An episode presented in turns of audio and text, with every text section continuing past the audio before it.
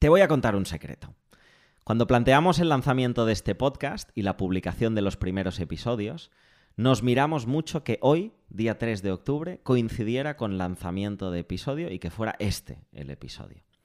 Porque es conocido que el 3 de octubre es San Francisco de Borja y es mi santo. Así que había que celebrarlo, ¿no? ¿Te imaginas que fuera por esto? No, no, no. Es mi santo, pero nos lo miramos mucho porque hoy es el día de la educación financiera. Un día impulsado por la CNMV, Comisión Nacional del Mercado de Valores, junto con el Banco de España y con otros colaboradores, entre ellos el IEF, Instituto de Estudios Financieros, creador y director de este podcast. Así que hoy teníamos que escucharnos y además de una manera especial. Al otro lado tengo a Raquel García Alcubilla, directora de Educación Financiera de la CNMV. Con ella vamos a hablar de muchos temas en este episodio. Nos va a contar cómo se creó este día, nos va a contar también cómo estamos en España a nivel de educación financiera y cómo estamos por tramos de edad y cómo estamos comparados con otros países. Y vamos a ver cómo estamos nosotros, los que estamos hoy aquí escuchando este episodio, porque te vamos a lanzar una serie de preguntas para que tú mismo, tú misma, veas cómo vas. Las respondas y digas, oye, pues 5 eh, sobre 10 o 9 sobre 10. Esto lo descubrirás. También veremos cuáles son los retos a nivel de educación financiera y las actividades que se están planteando de cara a los próximos años. Veremos también finanzas y sostenibilidad, dos conceptos que verás que tienen relación. Y por último, conoceremos más a Raquel en esta sección ya característica del podcast que se llama La cuenta atrás. Así que vamos a empezar, no sin antes decirte que gracias en mayúsculas, porque llevamos dos episodios, hemos lanzado hace poco, pero es que llevamos tres semanas en el top de los rankings de podcast de España, en Apple Podcast, en Spotify. Así que muchísimas gracias por esta acogida. Celebramos que os esté gustando el podcast y confiamos y trabajaremos en que siga así, en que sigamos ahí arriba y en que sigamos acercando las finanzas de una manera entretenida, dinámica y a la vez relacionada con el bienestar, con el wellness financiero a todos y todas los que ya sois seguidores de Educa tu Dinero. Ah, ah, ah, ah, ah, que no me olvide que si te está gustando el podcast puedes dejarnos una recomendación, un 5 estrellitas en tu plataforma de escucha y así conseguiremos llegar a más gente. Y si te está cambiando la vida, pues ya que esto va de dinero, yo creo que podría incluso aceptar un bizum tuyo. Y me pones en el concepto regalo de santo. Venga, vamos a por el episodio de hoy.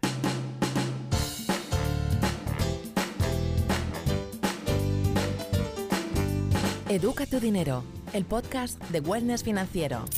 Presentado por Borja Nicolau y dirigido por el Instituto de Estudios Financieros. Bienvenida Raquel a Educa tu dinero. Muchas gracias Borja, un placer estar con vosotros hoy en un día tan especial. Y feliz santo. Muchísimas gracias. Esto del salto lo he colado aquí a ver si la gente me, felicita más. Seguro que sí, hombre. Te felicito porque me imagino que cuando tienes un día, ¿no? O sea, cuando creas un día, el día de la educación financiera, luego ese día hay que felicitarte como creador. ¿Es como tu cumpleaños profesional o qué? Eso es. Sí, hay que, la verdad es que estamos muy contentos. Eh, fue una iniciativa que hicimos hace ya siete años, en 2015, Banco de España y CNMV, y además este año por primera vez también es promotor el Ministerio de Economía y Transformación Digital. Yo creo que es importante decirlo porque es, es, un colaborador, vamos, un promotor importante y potente que nos ayuda mucho, ¿no? Y mm, bueno, pensamos en que era bueno intentar visibilizar en un único día la importancia de la educación financiera y concienciar a, la gente en general de que, de que esto, aunque pueda sonar un poco aburrido, realmente no lo es y que es muy importante y que tiene más impacto de lo que uno piensa en su día a día y en su vida en general. Y bueno, buscamos un día en línea con lo que hacen otros países que también a veces celebran un día o una semana y decidimos que el primer lunes del mes de octubre iba a ser el Día de la Educación Financiera.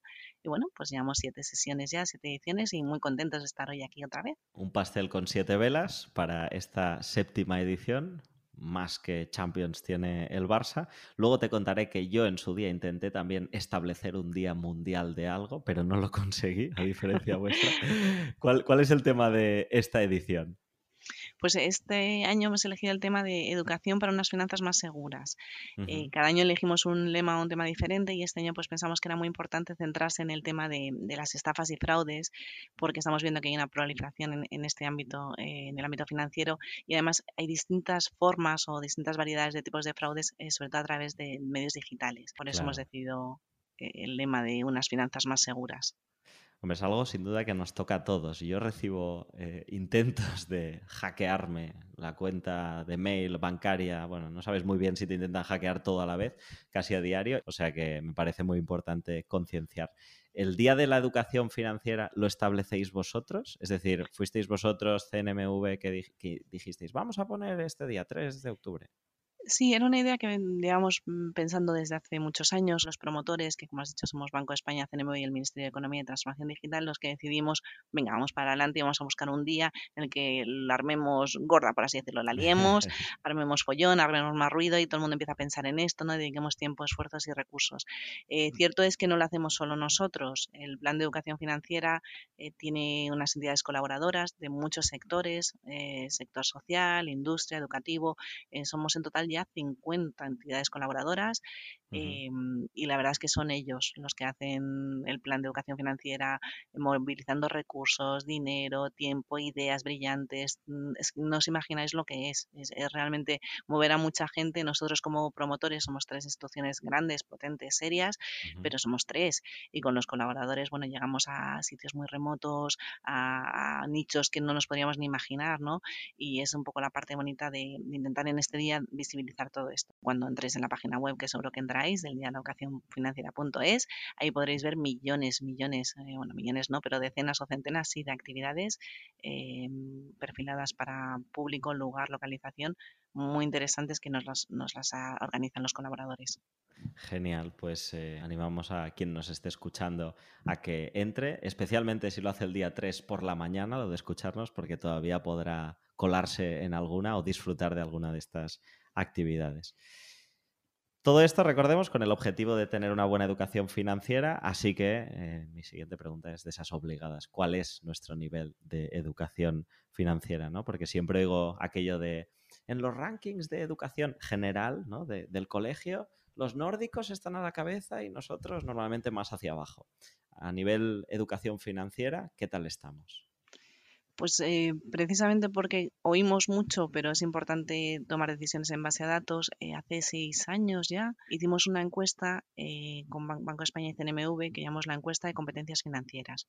Y lo que hicimos ahí fue dirigirnos a población española entre 18 y 79 años. Para que os hagáis una idea, es un elenco muy amplio y lo hicimos en colaboración con el INE, es decir, la muestra fue una, encuesta seria y muy, muy, muy trabajada. se dirigió a unas 20.000 personas y al final respondieron en torno a 9.000, más o menos. Que realmente eh, fue una encuesta amplia, una muestra buena y los resultados que obtuvimos ahí, pues eh, bueno. te, cuento, es difícil. Ha, sonado, ha sonado que no fue un excelente, ¿no? Es claro, es que es, complicado porque hay muchas preguntas y en cada pregunta pues hay muchos eh, resultados diferentes y se perfilan por distinto tipo de, persona que responde, ¿no? Con lo cual no es complicado. O sea que no tenemos una, nota media, como cuando haces un examen que al final acabas teniendo un X sobre 10, sino que aquí valoráis varios bloques, cada uno por, por separado, pero entiendo que podríamos como hacer una media de esos varios bloques y, más o menos que estaríamos en un 5, en un 6, en un 7. Sí, o sea, es, es, complicado como decimos porque se valora de manera separada, pero vamos, para que nos hagamos una idea, estamos en el aprobadillo. Aprobado con un necesita mejorar, diría yo, si tuviera que poner aquí una calificación de profes. Vale. ¿Y qué le preguntáis a la gente en esta encuesta? ¿Qué preguntas hay? Muchas preguntas, pero básicamente que yo creo que es importante, eh, se, eh, se concentran en tres bloques o en tres conceptos básicos que son los que se suelen utilizar en todas las eh, estudios y, entrevistas internacionales ¿no? que se han hecho en otros países también. ¿no?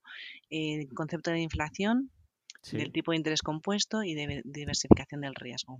Esos son los tres conceptos fundamentales. Sí que te digo que en el tema de la inflación tuvimos un 58% de la gente que respondió correctamente, pero en las otras dos preguntas, tipo de interés compuesto y diversificación, eh, no se llegó ni a la mitad de personas que fueron capaces de responder correctamente.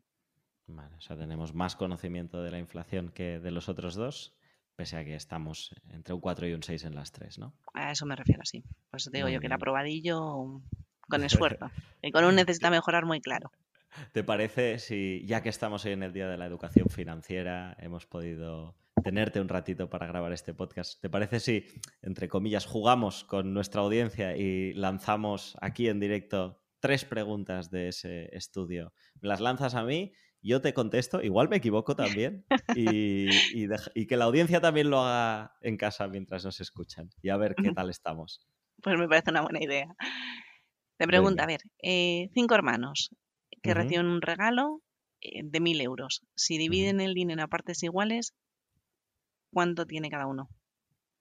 Vale, esta es la primera, esta es la, esta, es la de calentamiento. Venga. ¿Te imaginas que digo 2000? No. pues sería una suerte, pero. 200, cada uno. Correcto.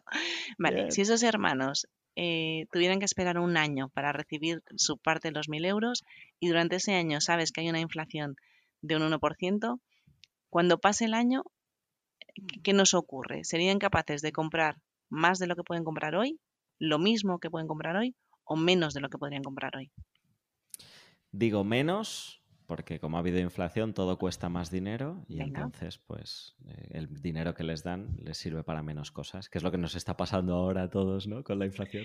Eso mismo estamos comentando internamente en la CNMV que decíamos que la inflación, la pregunta de la inflación, si la hiciéramos ahora, seguro que no estamos en el 68% y que subíamos más, porque desafortunadamente, porque nos está tocando vivirlo, la gente es más consciente de estos conceptos, ¿no? Entonces, como dices tú, la gente ya sabe que, como las cosas cuestan más, con el mismo dinero compro menos, es, una cosa que... Yo soy muy fan de, todo lo malo se saca algo bueno. Mira, pues de vivir esta mala situación, al menos aprendemos qué es la inflación. Que ahora ya, igual lo, ideal sería como decir, bueno, ya lo hemos aprendido, ya podemos volver al 0%. sí, eso sería lo ideal, pero bueno, que no, o que no dure mucho esta situación por lo menos. Pero efectivamente yo creo que ahora, eh, por las malas, pero lo hemos acabado aprendiendo todos. Muy bien, Borja, ahí fenomenal. Te cuento un par de afirmaciones. Vamos con la tercera. muy bien. Ahora te voy a hacer una serie de afirmaciones y me tienes que decir verdadero o falso. ¿vale? Esta, parte es, más fácil, pero hay que atender con, atención. Mira, ¿tú crees eh, que es verdadero o falso esta afirmación? Que es, es más probable que una inversión con una, una elevada rentabilidad sea también de alto riesgo? Sí, yo creo que es cierta. Venga, a, más rentabilidad, más riesgo. Correcto, es un principio importante. Eh, esto yo creo que te la vas a saber, porque una inflación elevada significa que el coste de la vida está aumentando rápidamente. Sí. Venga, esa, era para reafirmar lo que ya sabemos que sabías de, la inflación. Y mm, en general, ¿es posible reducir el riesgo de invertir en bolsa comprando una amplia variedad de acciones? Sí, diversificar. Diversificación del riesgo, correcto. Oh. Tendríamos que haber hecho a ti la encuesta, Borja. Habríamos, habríamos elevado sustancialmente la nota. muy bien, muy bien. lo has hecho de maravilla. si luego tenemos tiempo, me lanzas tres más, porque alguna tengo que fallar. Eh, seguro que, que, yo también fallo alguna. Educa tu dinero, el podcast de Wellness Financiero, presentado por Borja Nicolau y dirigido por el Instituto de Estudios Financieros. Muy bien, venga, va, pues luego seguiremos, también para los que nos escuchan, que se vayan testeando su nivel de conocimiento y de educación financiera. Me gustaría preguntarte, además de esto que ya hemos conocido, ¿no? Esta pequeña, este pequeño testeo de lo que fue la, encuesta, ¿qué otros datos sacasteis de ahí interesantes, aparte de cómo estamos en general? Mm, bueno, eh, vimos que algo que parece obvio, pero que está bien, o parece obvio, que se tiende a pensar, pero que está bien contrastarlo de una manera un poco científica y más objetiva, que es, en general, a mayor nivel de educación y mayor nivel de renta, el grado de conocimientos financieros es mayor. Eh, vimos también que el factor es un elemento que influye mucho en los conocimientos financieros, que el grupo de edades comprendidas entre 45 y 64 años era el que tenía un mayor nivel de educación financiera y que el que tiene menos o los que tienen menos son los mayores de 65 y sobre todo los menores de 35. Eso nos preocupó incluso eh, a nivel de universitarios que no han cursado estudios específicos de economía, finanzas o relacionados, eh, se vio un nivel de educación financiera bastante mm, bajito. Y de hecho es un ámbito donde bueno, uno tiende a pensar que bueno, que un médico, un ingeniero, un mm, no sé, un físico o una persona que ha estado estudiando una carrera universitaria, un abogado, eh, puede asumírsele un nivel de conocimientos financieros elevado y vimos que no siempre era así y que era importante también centrarse en ese nicho, eh, que luego es gente que, bueno, que a veces crean empresas y que tienen un impacto muy importante en la sociedad, ¿no? A la hora de crear eh, economía. Educa tu dinero. Ahora que me has contado cómo estamos en general, cómo estamos por segmentos de edades, ¿cómo estamos comparados con otros? Que esto también es otra pregunta que siempre queremos saber, ¿no? O sea, si nos comparamos con los de al lado, ¿qué? ¿Qué tal? Pues bueno, a ver, no, no, estamos demasiado mal. Estamos en torno a la media de la OCDE, que como te he dicho también en otros países se hacen como unas encuestas, no son exactamente iguales, pero sí que tienen estas tres preguntas, estos tres conceptos ahí dando vueltas. Entonces más o menos nos permite eh, compararlo. Entonces, en los países de la OCDE, pues el conocimiento oscila entre un 40% del interés compuesto y un 60% de inflación. Parece que la gente lo de la inflación lo entiende mejor que lo del interés compuesto, ¿no? que ya te obliga a hacer algún calculillo más. Eh, quizás en diversificación del riesgo los españoles lo entendemos un poquito peor y estamos un poquito por debajo de la media. Pero bueno, un pelín peor diría yo, pero no mucho. Estamos todos, en todos lados hace falta educación financiera. En la línea de, los demás. Aquí no podemos mirar a Alemania y decir, es que son ahí, ahí, estamos, en, en, la media de la OCDE. Muy bien, Pero estamos todos mal, ¿eh? Es donde vuelvo a insistir que no, que tenemos ahí que mejorar. Entonces, por eso tenemos días como el de hoy, con el objetivo de educar y de mejorar. ¿Cómo podemos mejorar? ¿Qué propuestas tenéis? ¿Qué líneas de trabajo tenéis para mejorar y subir esa nota media la próxima vez que se haga el estudio? Pues eh, lo que te estoy intentando explicar ahora, primero que la gente entienda que aunque esto de la educación financiera eh, suena algo aburrido, eh, realmente es esencial, o sea, es determinante en todas las etapas de la vida, lo que comentamos un poco antes, ¿no? Eh, tú te vas a tener que enfrentar mm, a, muchas decisiones económicas más o menos importantes, pero te compras una casa y pagas una hipoteca y, tienes que vivir de alquiler o decir si eres propietario. Y, y esas son decisiones económicas que tienen un impacto mucho más grande de lo que la gente piensa. Nos preocupa además ahora, después de todo este entorno de la pandemia, eh, un sistema tan impredecible como ahora, el sistema económico que tenemos, inflación alta, bueno, uno no, son cosas muy cambiantes, eh, que muchas gente que está en, situaciones de vulnerabilidad, ¿no? Y con educación financiera eso se puede eh, matizar, prevenir, reducir, ayuda un poco a que seamos más conscientes, porque cuando no eres tan vulnerable o a lo mejor no necesitas eh, fijarte tanto en el dinero, que siempre hay que hacerlo, pero bueno, eh, bueno, pero cuando estás en situaciones donde ha habido gente que ha perdido su trabajo o ha tenido unas situaciones en las que han tenido que cambiar su actividad económica o se ven en situaciones mm, delicadas por la circunstancia que sea, pues es necesario más que ello. Entonces, nosotros siempre decimos que vendría muy bien que en los coles, eh, que es donde se empieza todo, ¿no? Eh, les enseñasen a los, a los niños educación financiera y eh, tenemos un programa con muchos colegios que se apuntan voluntariamente, pero claro, nos encantaría que hubiera una asignatura y que tuviéramos profesores de educación financiera y que desde pequeñicos lo aprendan ya y así no se les olvida. ¿Hay, alguna propuesta, digamos? Esto es algo que podría ser que en cinco años tengamos entre naturales y sociales educación financiera. Tenemos una cosa muy buena que es que llevamos muchos años trabajando con el Ministerio de Educación, que de hecho son uno de los colaboradores del Plan de Educación Financiera. Hemos conseguido que se incluya como un saber básico, que esto, es un submundo de la parte educativa, pero se incluya como un saber básico eh, dentro de la competencia matemática la educación financiera. ¿Eso qué implica? Que tanto en primaria como en secundaria, de alguna manera, en distintos contenidos, sobre todo por conceptos económicos, se incluyen conceptos eh, financieros, conceptos de educación financiera. ¿Qué pasa? Que en algunos de los itinerarios, incluso sabes que esto hay distintas ramas, en algunos itinerarios la economía, eh, está como una de las asignaturas, pero no es una asignatura troncal que tengan que elegir todo el mundo, pueden elegirla o no elegirla. Entonces, hemos ido avanzando, se han ido metiendo más contenidos, en algunas asignaturas tenemos contenidos específicos, ya tengo en primaria y en secundaria, eh, y, estamos muy orgullosos de que se haya considerado como un saber básico, que es, un paso, ¿no? Eh, pero siempre estamos con, bueno, nosotros queremos más y es, es difícil. Claro. Estaba pensando ahora que hablabas de escuelas, ¿no? Me venía a la cabeza el Monopoly, ¿no? Que en el fondo, pues es un juego que también de alguna manera aprendes algunos conceptos, ¿no? que cada vez que pasas por ahí te dan un dinero, que podría ser la nómina, eh, que haces inversiones que luego te dan o te devuelven un dinero, ¿no? y pienso también, por ejemplo, leí un libro hace tiempo, El Padre Rico, Padre Pobre, y el autor tiene un juego que también, pues como que te enseña algunos conceptos financieros. ¿Hay algún juego que te venga a la cabeza? ¿Algo que digáis, ah, pues eh, esto lo he visto? O, pues, modelo similar? Realmente tenemos eh, un programa que, al que se adhieren colegios voluntariamente, normalmente son unos 500 colegios al año, eh, y lo que hacemos ahí es, nosotros les damos unos materiales a los profesores, pero los profesores, que son quienes tienen la capacidad didáctica, deciden cómo incluir esos materiales. y es muy o sea, no es que ya esté definido, sino que al final no, no, es una serie damos los materiales y el profesor, porque de hecho tuvimos una discusión un poco hasta filosófica, si merecía la pena que la gente experta enseñase o si era mejor que los profesores, que a lo mejor no son tan expertos en educación financiera, pero que tiene una formación pedagógica especial, eh, decidieran cómo meter estos contenidos cuando creyeran y considerasen que era más adecuado. Tenemos eh, mucho contacto con el profesorado y con nuestros materiales que están validados, vistos, trabajados con ministerios, con, vamos, que, están muy, sólida, muy sólidamente hechos, por así decirlo. Los profesores hacen virguerías. Tenemos también un concurso eh, con críos ya de 15, 16 años que durante todo el año van aprendiendo una serie de cosas y luego hacen unos, eh, vamos, unos encuentros online, luego las semifinales se hacen presencialmente en las sucursales del Banco de España, les enseñamos las sucursales del Banco de España, la final se hace en el Día de la Educación Financiera, si ganan pues se les da una tablet, se les enseña la Cámara del Oro del Banco, la Bolsa de Madrid, o sea, intentamos hacerlo de una manera muy lúdica para que ellos puedan ir aprendiendo, bueno, pues base preguntas y respuestas. Hubo un año que hicimos un concurso también de vídeos, de dibujos, o sea, intentamos hacer cosas para que los críos piensen, ah, pues esto es muy interesante, merchandising bonito, eh, unas huchas de cerdito.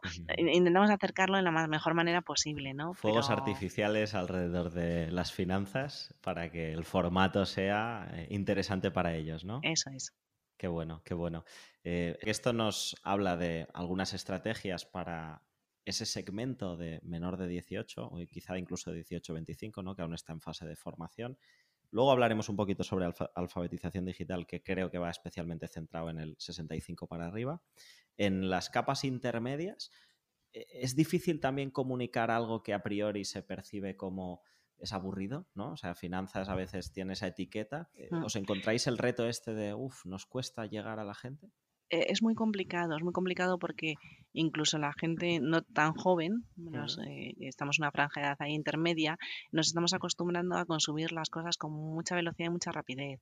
Entonces, los formatos tradicionales en el mundo de las finanzas, en el mundo de la educación financiera, eran mucho pues, una ficha, una guía explicativa, si poníamos dibujitos y intentamos hacerlo muy, muy cookie, muy bonito, pero bueno, al final eran contenidos densos, ¿no? Entonces, hemos ido evolucionando mucho a infografías, podcast como el que estamos haciendo ahora, eh, vídeos, eh, utilizar las redes sociales, vamos incluso avanzando a utilizar posibles influencers, vamos dando pasos eh, con idea de que todo esto llegue de una manera más... Y en esto nos ayudan mucho los colaboradores, porque somos instituciones públicas, los promotores, eh, pero los colaboradores, bueno, en muchos casos tienen ya para, para, lanzar sus propios mensajes. Entonces vamos intentando que la comunicación sea más directa, porque los contenidos yo creo que los tenemos, pero el hacerlos llegar eh, no siempre es fácil, ¿no?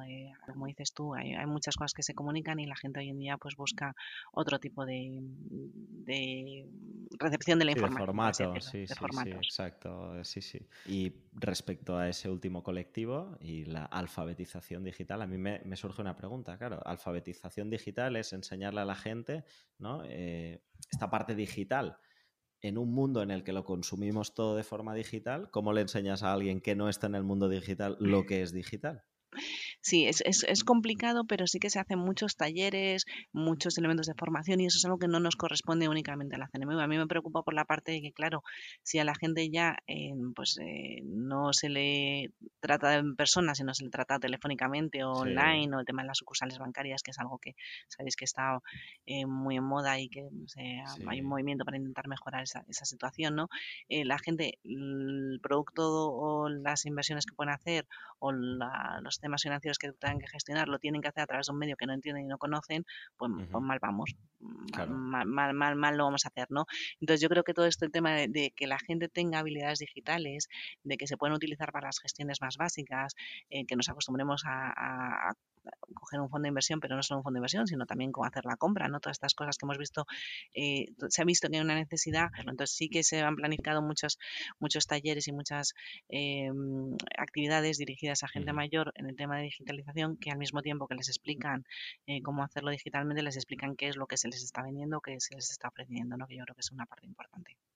Muy bien, muy bien. Pues oye, cubierte este bloque de cómo estamos eh, y cómo estamos intentando llegar a esos diferentes segmentos. Y también el Día de la Educación Financiera. Te cuento muy brevemente aquel día que intenté establecer yo. cuéntame, cuéntame. mundial, me flipé un poco. ¿eh? Tenía una sección en la radio, en Flash FM, que se llamaba Postureo que te veo. Y era cada jueves por las mañanas. Y entonces coincidió que un año, el jueves era el 12 de, julio, que es mi cumpleaños. Y ya has visto en el inicio del podcast lo loco que soy yo con mi cumpleaños y mi santo, ¿no? aprovechas la mínima. Exacto, aprovecho la mínima para ver si alguien se entera y me manda regalos. ¿no? Y entonces dije, pues vamos a establecer el Día Mundial del Postureo el 12 de julio, que es mi cumpleaños. Y entonces propuse por la radio que la gente usara el hashtag postureo, Día Mundial Postureo y, y, empezaran a hacer publicaciones a ver si se establecía. ¿Y qué pasó? Al cabo de 6, 8 horas, en Wikipedia ponía que el Día Mundial del Postureo era el 12 de julio, pero luego al cabo de 24 ya se eliminó, así que Bueno, pero bueno, tuviste ahí un momento, bueno, a lo mejor tienes por intentarlo, Borja. Exacto. Tuve un pantallazo de éxito. Yo te digo que si tú pones un hashtag Día de la Educación Financiera, seguro, seguro que lo petas. Venga, va, pues eh, lo, voy a poner hoy, además, que es 3 de octubre y, además. Aprovecha, aprovecha, aprovecha. Con eso tienes ya una parte del trabajo hecho, y además por una buena causa. Sentiré que estoy en una manifestación de fans de la educación financiera porque habrá más gente tuiteando el hashtag. Habrá mucha gente, esperemos. Educa tu dinero el podcast de Wellness Financiero. Genial. Eh, esto no es solo un día, como nos explicabas antes, ¿no? No va solo de que el día 3 de octubre todos hablamos de finanzas y luego San se acabó, sino que hay un plan, ¿no? De educación financiera que desarrolláis conjunto con eh, otros actores. ¿Me cuentas un poquito sobre esto? ¿Quién nos ayuda y cuáles son los retos, los objetivos del plan de educación financiera? Venga, sí, como dices, el Día de la Educación Financiera es un poco cuando ponemos más, eh, más énfasis en el tema y las actividades, aparte del día 3, siempre suele haber algunas algunos días antes y algunos días después. O sea que, bueno, si la gente entra hoy en la web, también verá actividades de los días siguientes por si a alguien le puede interesar, porque es verdad que parece que es el día, pero bueno, porque no todo se puede cuadrar en el mismo día y porque a veces hay em, pues, mm, cosas que te vienen mejor en fin de semana o lo que sea. Tenemos, por ejemplo, mesas de ping-pong en el retiro, eh, ah. que, que, es muy curioso el día, el día 2, el, el 2 de octubre creo que es, o sea, ha sido, bueno, bueno, me refiero a que a vez en cuando vamos poniéndolas antes o después, hay, cosas hay cosas muy curiosas, ¿no? Eh, pero efectivamente esto es un plan que redactamos y hacemos los promotores del plan de educación financiera desde el 2008 y hacemos un plan para cuatro años. Con este plan establecemos una serie de objetivos, el objetivo final es el de siempre, el de concienciar a la gente de la importancia de la educación financiera y formarlos, pero bueno, cada cuatro años pensamos en cosas que nos puedan venir bien, ¿no? Y este año en enero de 2022 renovamos el plan, y ahí nos centramos en varios aspectos, entre otros lo que te comentaba en la población eh, vulnerable. Creemos que es muy importante eh, que haya iniciativas específicas eh, destinadas a gente que está en, pues, en esa situación un poco más complicada. Y ahí hemos hecho talleres eh, para ayudar a la gente a gestionar sus finanzas personales, pues en parroquias o en comedores sociales, explicando a la gente la importancia del ahorro, el cuidado al endeudarse, que ha habido mucho problema de gente que se endeudaba y luego no era consciente de qué consecuencias tenía esto, cómo hacer un presupuesto. Y esto se hace ya en nichos y sectores más específicos y, bueno, de un comedor social, bueno, pues el público que está allí es, es muy concreto, ¿no? Educa tu dinero el podcast de Wellness Financiero como comentamos antes, otro de los temas que nos preocupaba era el de los medios digitales, especialmente mm, centrándonos en fraudes y estafas. Entonces ahí pues muchas veces con asociaciones de jubilados, en pensionistas y jubilados, ellos organizan en un centro donde saben que hay mucha gente que suele ir porque van de manera eh, general a hacer otras actividades, pues aprovechamos y ya les damos una charla, o aprovechamos y eh, hacemos un taller. Entonces intentamos, eh, y esto nos ha costado porque es, difícil, porque claro, queremos llegar a mucha gente en nichos muy diferentes y en muchas localidades, que esta parte también nos preocupa, ¿no? Que parece que está todo muy centrado en las ciudades grandes, pero la parte de llegar a un pueblo concreto o una localidad más pequeña o determinadas partes de la población también nos, nos está preocupando, ¿no? Entonces el llegar ahí es mucho a través de la red de colaboradores. Entonces estas dos cosas de momento eran un poco lo que comentamos. Luego, este año eh, bueno, este cuatrienio, por así decirlo, el tema de los, de los coles, los escolares, ahí seguimos, RQR, sobre todo más centrado en bachillerato y en secundaria, que hasta ahora decíamos mucho pues educación primaria, pero también creemos que en la parte de secundaria y lo de los universitarios que te contaba antes, es que, tenemos que hacerlo, que no tenemos que hacerlo porque estamos viendo que, que realmente hay, hay una necesidad en ese ámbito, ¿no? La gente que no está centrada en esto. Y qué más te cuento, te cuento que nos preocupa la sostenibilidad, el contribuir también a los objetivos de la Agenda 2030, que es un tema que nos está preocupando a todos y creemos que efectivamente que la gente sea consciente de que la educación financiera eh, es importante para tomar decisiones adecuadas pero también responsables y esa parte yo creo también. O sea, estamos aquí relacionando finanzas y sostenibilidad, ¿no? Y cómo, es, este que hay un ámbito de finanzas sostenibles muy importante. Es decir, al final los consumidores o los usuarios de las finanzas también eh, pueden decidir en qué o a quién le dejan su dinero, en qué invierten para que eso a su vez se invierta en unos ámbitos y no en otros. Entonces hay una mm, bueno, hay un apartado muy importante que se llama las finanzas verdes o las finanzas sostenibles, donde bueno, pues la gente empieza a ser consciente de que pues no quiero que mi dinero o no quiero que mi inversión vaya a una empresa que se dedica a hacer armas, por ejemplo, o no quiero que vaya, pues acordaros de toda esta historia de bueno, cuando las grandes multinacionales se utilizaban o no críos a la hora de hacer las zapatillas. Bueno, pues un poco misma idea, ¿no? El decir, pues no compro una zapatilla, pues aquí es igual no invierto en esto o no compro este producto. Entonces, para todo lo que es esta relación de finanzas y sostenibilidad, entiendo que hay dos fases. La primera es ser un poco un árbitro, ¿no? Tiene que haber un árbitro que diga esto sí es sostenible, esto no, y luego todo ese paraguas de información, de hacerle saber a la gente que esto lo es o esto no. ¿Vosotros eh, qué papel cogéis aquí? ¿Es, los dos? ¿Es tanto de árbitro como de informador? O... La verdad que este ámbito es, muy complejo. Es muy complejo porque em, se ha visto, y hay muchos planes a nivel de, bueno, a nivel mundial, pero sobre todo a nivel de la Unión Europea, donde se tiene claro que para cumplir los objetivos 2030, para reducir el nivel de calentamiento global y bueno, al final estos objetivos generales, eh, las finanzas tienen que hacer cosas. O sea, las finanzas, el mundo financiero, la economía eh, financiera tiene un impacto muy grande en todo y también lo tienen en esto en la medida en que bueno, pues, eh, se puede contribuir a través de una canalización más adecuada de los ahorros y también haciendo que el sector y la industria sea más consciente ¿no? de, el impacto que tiene en sus inversiones sus decisiones. Al final el dinero, eh, la economía, las finanzas mueven muchas cosas y entre otros generan impactos de una manera u otra. ¿no? Tú puedes financiar un proyecto más o menos sostenible o financiar otro. Entonces, bueno, pues esto lleva, es muy básico lo de las armas, pero bueno, si tú financias una empresa o inviertes en una empresa que fabrica armas, bueno, pues ahí tienes un problema o inviertes en una empresa, por decirlo a bruto, como pasaba con las zapatillas en su momento de algunas marcas. Eh, yo no me compro estas zapatillas porque al final lo utilizan a críos y estos no cumplen los derechos laborales, derechos sociales y demás. ¿no? Entonces, esto es muy complejo porque aparte de lo que es medio ambiente, está la parte social, la parte de gobernanza, eh, una serie de conceptos eh, muy amplios. Intentar estructurar todo esto es lo que ha hecho la Comisión Europea en los últimos cuatro años, con una ingente cantidad de normas que si las imprimieras yo creo que llenaba mi despacho eh, y que aquí en la CNMU estudiamos y analizamos y ayudamos a intentar digerir de una manera más clara. Pero bueno, básicamente yo creo que lo que nos importa es que la gente sea consciente de que eh, dónde meten su dinero y qué hacen con su dinero, aparte de crearles una rentabilidad, tiene un impacto ah, social, un impacto de sostenibilidad. Y si la gente empieza a pensar en esos términos, pues cuando se le ofrecen productos y se le preguntan si tiene un interés u otro, bueno, pues la gente empieza a pensarlo. Como cuando en la renta te preguntan, oiga, ¿quiere usted que su dinerillo vaya aquí o acá. Bueno, pues ya la gente lo piensa, ¿no? Pues eso es un poco lo que se está intentando hacer. ¿Qué pasa? Que aparte de la complejidad de establecer una normativa clara, estructurada, porque todo esto es muy fácil decirlo, pero luego, bueno, como dices, si una empresa es sostenible o no, pues depende, porque a lo mejor se dedica a plantar árboles, pero al mismo tiempo contamina porque utiliza tal, o al revés, o no contamina, pero al mismo tiempo lo utilizan en armas. Bueno, todo esto es muy complejo y hay una normativa que no te voy a contar porque me apagarían ahora la radio seguro y, y no, no puede ser. Pero eh, sí es cierto que desde la CNMV se están haciendo, eh, bueno, también Banco de España, pero sobre todo en la CNMV tenemos muchos materiales donde intentamos explicarle a la gente la importancia de sus finanzas en relación con la sostenibilidad. Y también un concepto que es muy, eh, muy importante, que es el concepto de greenwashing. Algunas empresas, como esto de la sostenibilidad está muy de moda, pues tanto en productos como las empresas en sí, pues es muy fácil decir, esto es sostenible, esto ayuda, esto reduce, esto... Bueno, pues también tenemos que ser conscientes de que la gente tiene que rascar un poquito más e intentar ver esto, porque a veces se pone el label o la marca de un verde, sostenible, bueno, todo juntito para que la gente se nos confunda, ¿no? Entonces, bueno, también...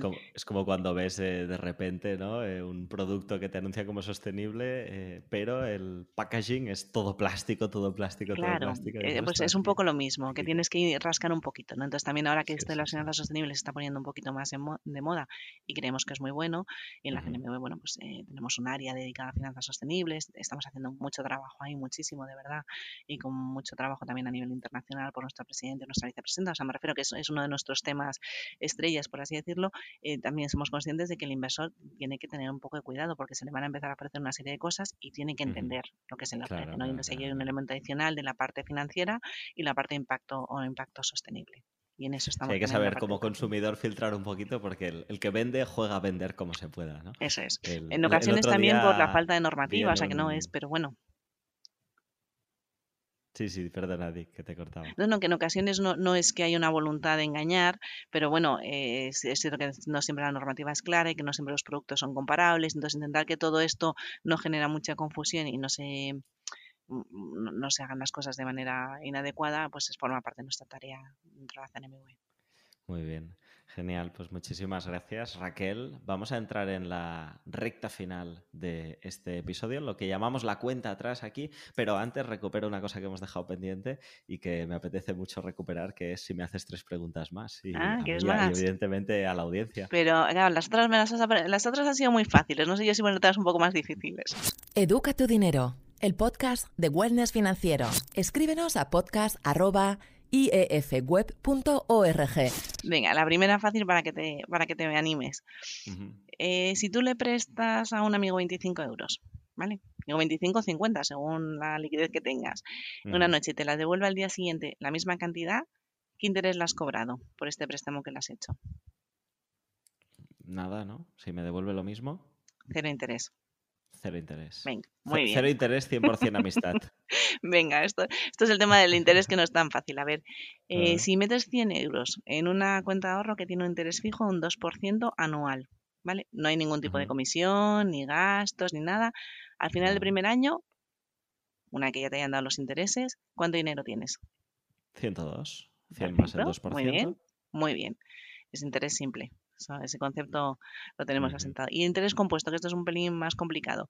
Si no haces ningún ingreso ni retiras el dinero y lo dejas ahí, también al 2%, ¿vale? Después de 5 años, ¿qué tendrías? ¿103 euros, 105 o más de 105? Más de 105. Correcto, muy bien. Interés compuesto acertado también. Ya veo yo que, vamos, tienes los conceptos muy claros, ¿eh? Voy a intentarte Ahora voy a ir de repelente, ¿eh? voy a intentarte calcular el, cuánto habría, ¿no? No lo voy, o sea, hacer el razonamiento para que veamos esto del interés compuesto. o sea, sería al cabo de un año de 102 y a esto le de hacer el 2%, ¿no? Que sería 2 y un poquito más, como 104 con algo. Eso es. Y el eso año siguiente, 104, 2%, que sería 106 con algo. Y entonces, el año 5, en vez de tener 110, que sería con 5 años de interés simple, tendría, no sé, igual 100, 112. Claro, porque vas acumulando sobre lo anterior. Esa es la idea de interés compuesto, efectivamente, que es una idea que, como te dije, más de la mitad de la población eh, no, no fue capaz de responder adecuadamente a esto. Bueno, tengo que decir que yo de formación soy ingeniero, con lo cual también es verdad que estas cosas de numeritos me gustan. Te ¿eh? gusta, te gusta hacerlo, eh, ahí te gusta. Entonces tú estás ahí en la parte alta de, la, de los encuestas. Vamos a hacer una nueva encuesta, Borja, yo creo que te vamos a meter a ti, ¿eh? a ver si salimos mejor, porque estamos haciendo una nueva encuesta durante este año y el que viene para ver un poco la, comparativa con cómo estábamos hace seis años, ¿no? Y ver un poco la evolución que ha habido y seguir teniendo datos fiables de cómo está la población española en conocimientos financieros. Así que voy a por ahí a apuntar tus datos y te metemos porque así aseguro que aumentamos un poco la. Bueno, a mí me gusta mucho todo esto, ¿eh? O sea que. Apuntado estás. Si son juegos y preguntas y tal. Hoy te llaman por tu santo, Borja, no creo que sea por la encuesta. exacto, exacto. Bueno, pues eh, en un X tiempo, cuando salgan esos resultados, te volvemos a invitar y vemos la evolución. A ver si después de soplar muchas veces las velas de este día de la educación financiera, estamos viendo un impacto en la sociedad que estoy convencido que sí. Mm, esperemos que sí.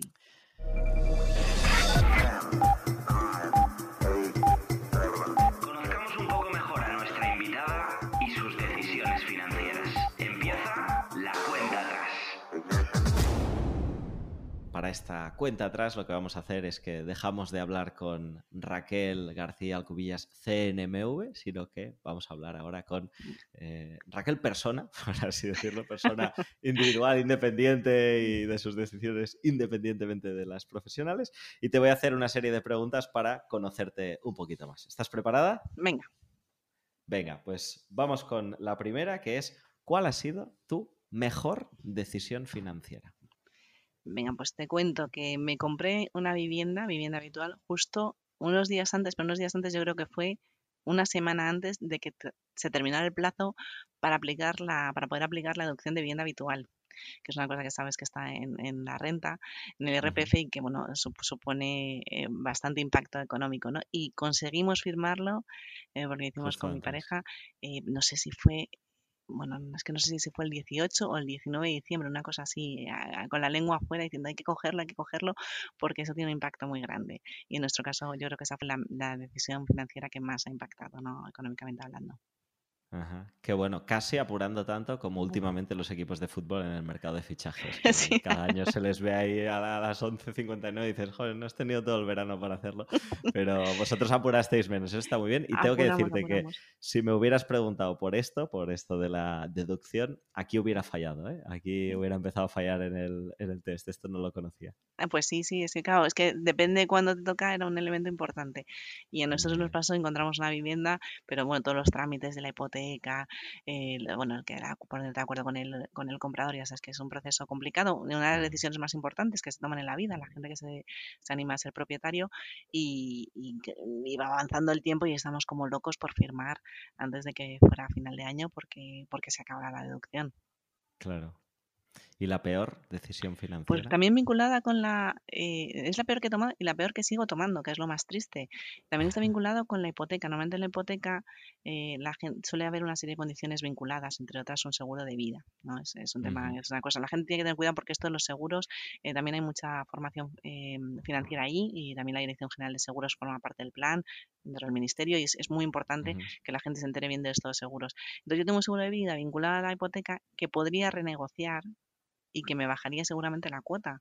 Pero siempre que pienso, lo voy a hacer porque tengo el que contraté en su momento y voy a comparar, me da una pereza eh, infinita, nunca saco tiempo y es de estas cosas que digo, ay, hay que hacerlo, hay que hacerlo, hay que hacerlo, porque ahí al final es todos los meses parte de mí y de mi pareja, con lo cual al final pues son dos, dos partes que se acumulan y no consigo sentarme nunca, aunque yo creo que ya después de, lo que estamos hablando y de la cara que me estás poniendo, Borja, em, vamos, vamos, no me va a quedar más remedio que sentarme y renegociar mi seguro de vida. Pero es una de las cosas que lo pienso todos los meses, digo, ay, no lo he hecho, qué mal, ¿no? son pequeñas decisiones que, impactan esencia del ser humano, ¿no? Que vamos postergando y sobre todo, y esto también es la parte buena de esto, cuando no es una cosa de primerísima necesidad. O sea, si no lo has hecho significa que no ha sido eh, diferencial como para ir a la compra del mes que viene. Pero me da un poco de vergüenza porque eh, no hago nada más que decirle a la gente, cuidado con todas estas cosas y al final, bueno, en casa de herrero cuchillo de palo dicen, pues ahí estoy yo, cuchara de palo, pues ahí estoy yo. Muy bien. La siguiente pregunta es, si te dieran mil euros hoy, ¿en qué los invertirías? Y la respuesta no puede ser en contratar a alguien que renegocie mi seguro de vida. Pues estaba yo pensando, lo digo, pues ella a lo mejor en un buen gestor de seguros.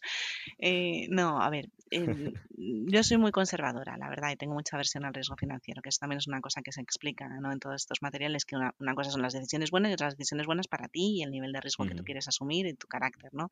Eh, yo ahora que están subiendo los tipos de interés, pues quizás en un fondo de renta fija. Nosotros además como personal de la CNMV tenemos un código eh, de conducta muy estricto donde tenemos limitadas las inversiones y tenemos que hacer una serie de comunicaciones y demás. ¿no? Tenemos, podemos hacerlo, pero con unas eh, limitaciones bastante estrictas y entonces, bueno, eso hace que tampoco seamos personas que invirtamos de manera muy activa, o, bueno, algunos más, otros menos, pero en mi caso. Entonces yo me iría ahora por un fondo de renta fija, fondo de inversión de renta fija. Muy bien. ¿A qué edad hiciste tu primera inversión? Pues mira, aquí empecé pronto, ¿eh? con 18 años, también porque mi madre trabajaba en entidad bancaria, entonces, bueno, pues estas cosas que te viene más, que te pilla cerca. Eh, metí los ahorros que tenía esto, que te van dando propinillas y regalos y, bueno, cuando sacas buenas notas y estas cosillas, en un fondo de pensiones. Y todavía lo tengo hoy. Y bueno, voy haciendo alguna aportación, no mucho, pero ahí lo tengo porque también la parte de las pensiones, y aprovecho aquí a insistir en esto, es importante que nos hacemos mayores, que dejamos de cobrar eh, la nómina, que cobramos una pensión que no siempre es igual que nuestro sueldo y que tenemos unos gastos que, bueno, pueden ser iguales o mayores a los que estamos teniendo ahora, teniendo en cuenta cuando la gente se va haciendo mayor, pues a veces tiene más necesidades por cuestión de, de, salud, ¿no? Y cuestiones físicas.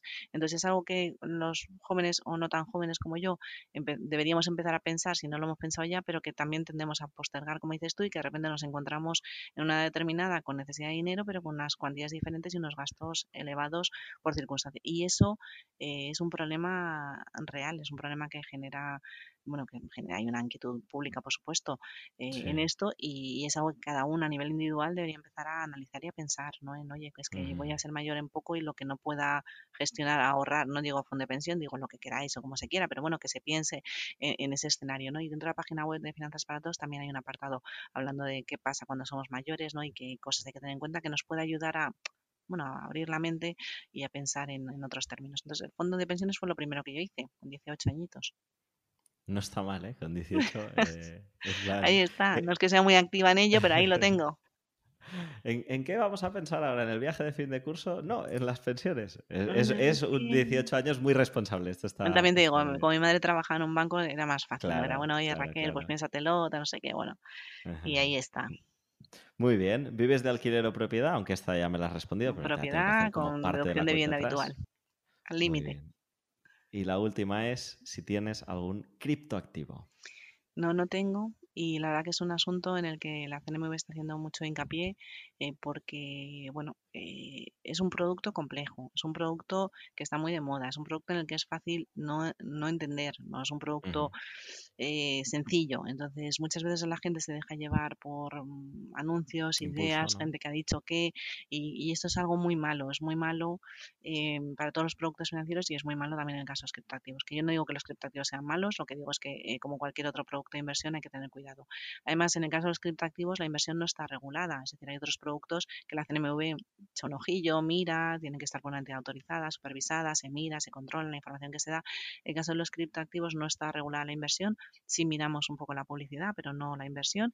Y bueno, es algo donde puedes perder todo tu dinero. Entonces, eh, yo no lo tengo eh, y lo que digo es que la gente que lo vaya o que piense en adquirirlo, que por favor, por favor, por favor, por favor, se informe bien, pregunte, que no se fíe mucho, que lo hablamos. Tenemos alguna guía de los sesgos del conocimiento, ¿no? De, bueno, es que el efecto halo, el, bueno, es que una persona muy lista, muy inteligente lo ha cogido y yo lo hago, bueno, pues que tengan cuidado con eso, que hay muchos sesgos, ¿no? A la hora de tomar decisiones de inversión y que seamos conscientes, bueno, si alguien quiere entrar en ese mundo, perfecto, pero que lo haga con información. Con conocimiento de causa, Aprovecho ya pues es un poco... en, en esa línea de informar y de dar a la gente ¿no? una capacidad un poco más grande para tomar esas decisiones respecto a las criptomonedas. El próximo episodio de este podcast eh, será con Eloy Noya, que es experto en criptomonedas y en todo esto de blockchain y tecnología pues, eh, encriptada y en la red, en la nube, bueno, todo, todo esto y será sobre el Bitcoin. Así pues que... Me alegro eh, mucho, Borja, porque yo creo que es muy bueno que la gente escuche y además de, gente experta, ¿no? Y gente que no tenga un interés concreto en, vender algo, sino simplemente en que la gente se forme, porque es, eh, porque es, son complicados, me refiero, son productos complejos anunciamos en el segundo episodio que el siguiente sería el Bitcoin. Hoy, que es el tercer episodio, anuncio que el siguiente es el Bitcoin. No me lo sí más. Verdad, esta vez sí que es verdad, pero es que esta vez tuvimos que reubicar porque, como he dicho al principio, y es verdad, queríamos que hoy, 3 de octubre, pudiéramos tener. Venga, y aprovecha para que en el del Bitcoin hagan referencia a todos los materiales que tenemos, que tenemos mucho, y a todas las advertencias y a todas las alertas que hemos hecho CNMB Banco de España, ¿vale? Sobre los criptoactivos. Muy bien. Ha quedado claro que hay que pasar por vuestra web porque en varios momentos nos has mencionado la cantidad de materiales, de recursos y de información que tenéis. Así que Hoy seguramente no, porque la gente estará eh, yendo a estas actividades de la educación financiera, pero mañana ya cuando vuelvan a casa y tengan un ratito más, a seguir informándonos y educándonos. Está claro, Borja, que hay varias webs, ¿vale? Una que es el del Día de la Educación Financiera, que solo lo hacemos para este día está abierta pues desde ya, vamos, desde hace unas semanas hasta las próximas semanas, eh, que es donde están todas las actividades, ¿vale? Y eso es básicamente para que la gente mire actividades, se apunte, vaya y lo conozca. Luego está la de finanzasparatodos.es, www.finanzasparatodos.es, que esa es de manera permanente donde tenemos todos estos materiales y recursos. Y luego cada uno de los organismos, tanto Banco de España como CNMV, tenemos normalmente una sección, nosotros se llama la sección del inversor, pero Banco de España pues tiene la del cliente bancario, también lo tiene la Dirección de Seguros, el Ministerio de Economía, donde hay también formación adicional eh, para todo esto. ¿vale? Sé que es un poco complicado, pero bueno, finanzasparatodos.es, ahí lo tenéis para lo que queráis. Lo dejaremos en las notas del programa, en cualquier caso, porque alguien quiere tener acceso eh, directo. En las notas, en todas las plataformas donde se publica este podcast, podréis acceder a estas diferentes plataformas para seguir educándoos, que es el objetivo no solo de hoy, Día de los Fuegos Artificiales de la Educación Financiera y aniversario, sino de todos los días. Muchísimas gracias, Raquel, por pasar por aquí, por ayudarnos a entender cómo estamos, qué se celebra hoy, qué acciones se están tomando y por ponernos a prueba con algunas de las preguntas que se hicieron hace unos años en ese macroestudio y que se van a volver a repetir en breves. Muchísimas gracias. Muchísimas gracias a ti, Borja, ha sido un placer. Hablamos pronto. Chao. Chao.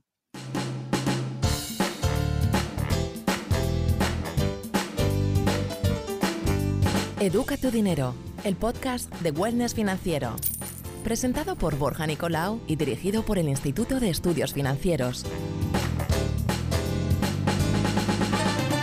escríbenos a podcast.iefweb.org